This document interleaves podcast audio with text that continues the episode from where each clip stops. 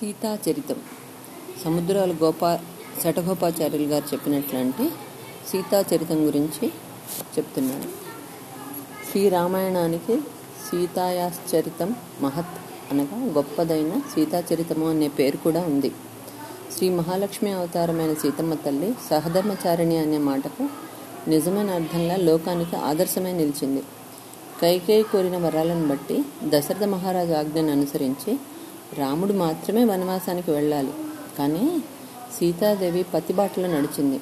అలా అరణ్యానికి వెళ్ళకపోతే సీతాపహరణం జరిగేది కాదు. లోకకంటకుడైన రావణ్ణి వధించడమే ప్రధాన ప్రయోజనంగా కలిగిన శ్రీరామావతార లక్ష్యం నెరవేరేదే కాదు. శ్రీరామాయణానికి పౌలస్య వధం రావణ వధ అనే మరో పేరు కూడా ఏర్పడకపోయేది. సీతారాముల స్వభావంలో వయసులో నడవడికలో రూపంలో గుణగణాల్లో వంశమర్యాదను పరిరక్షించడంలో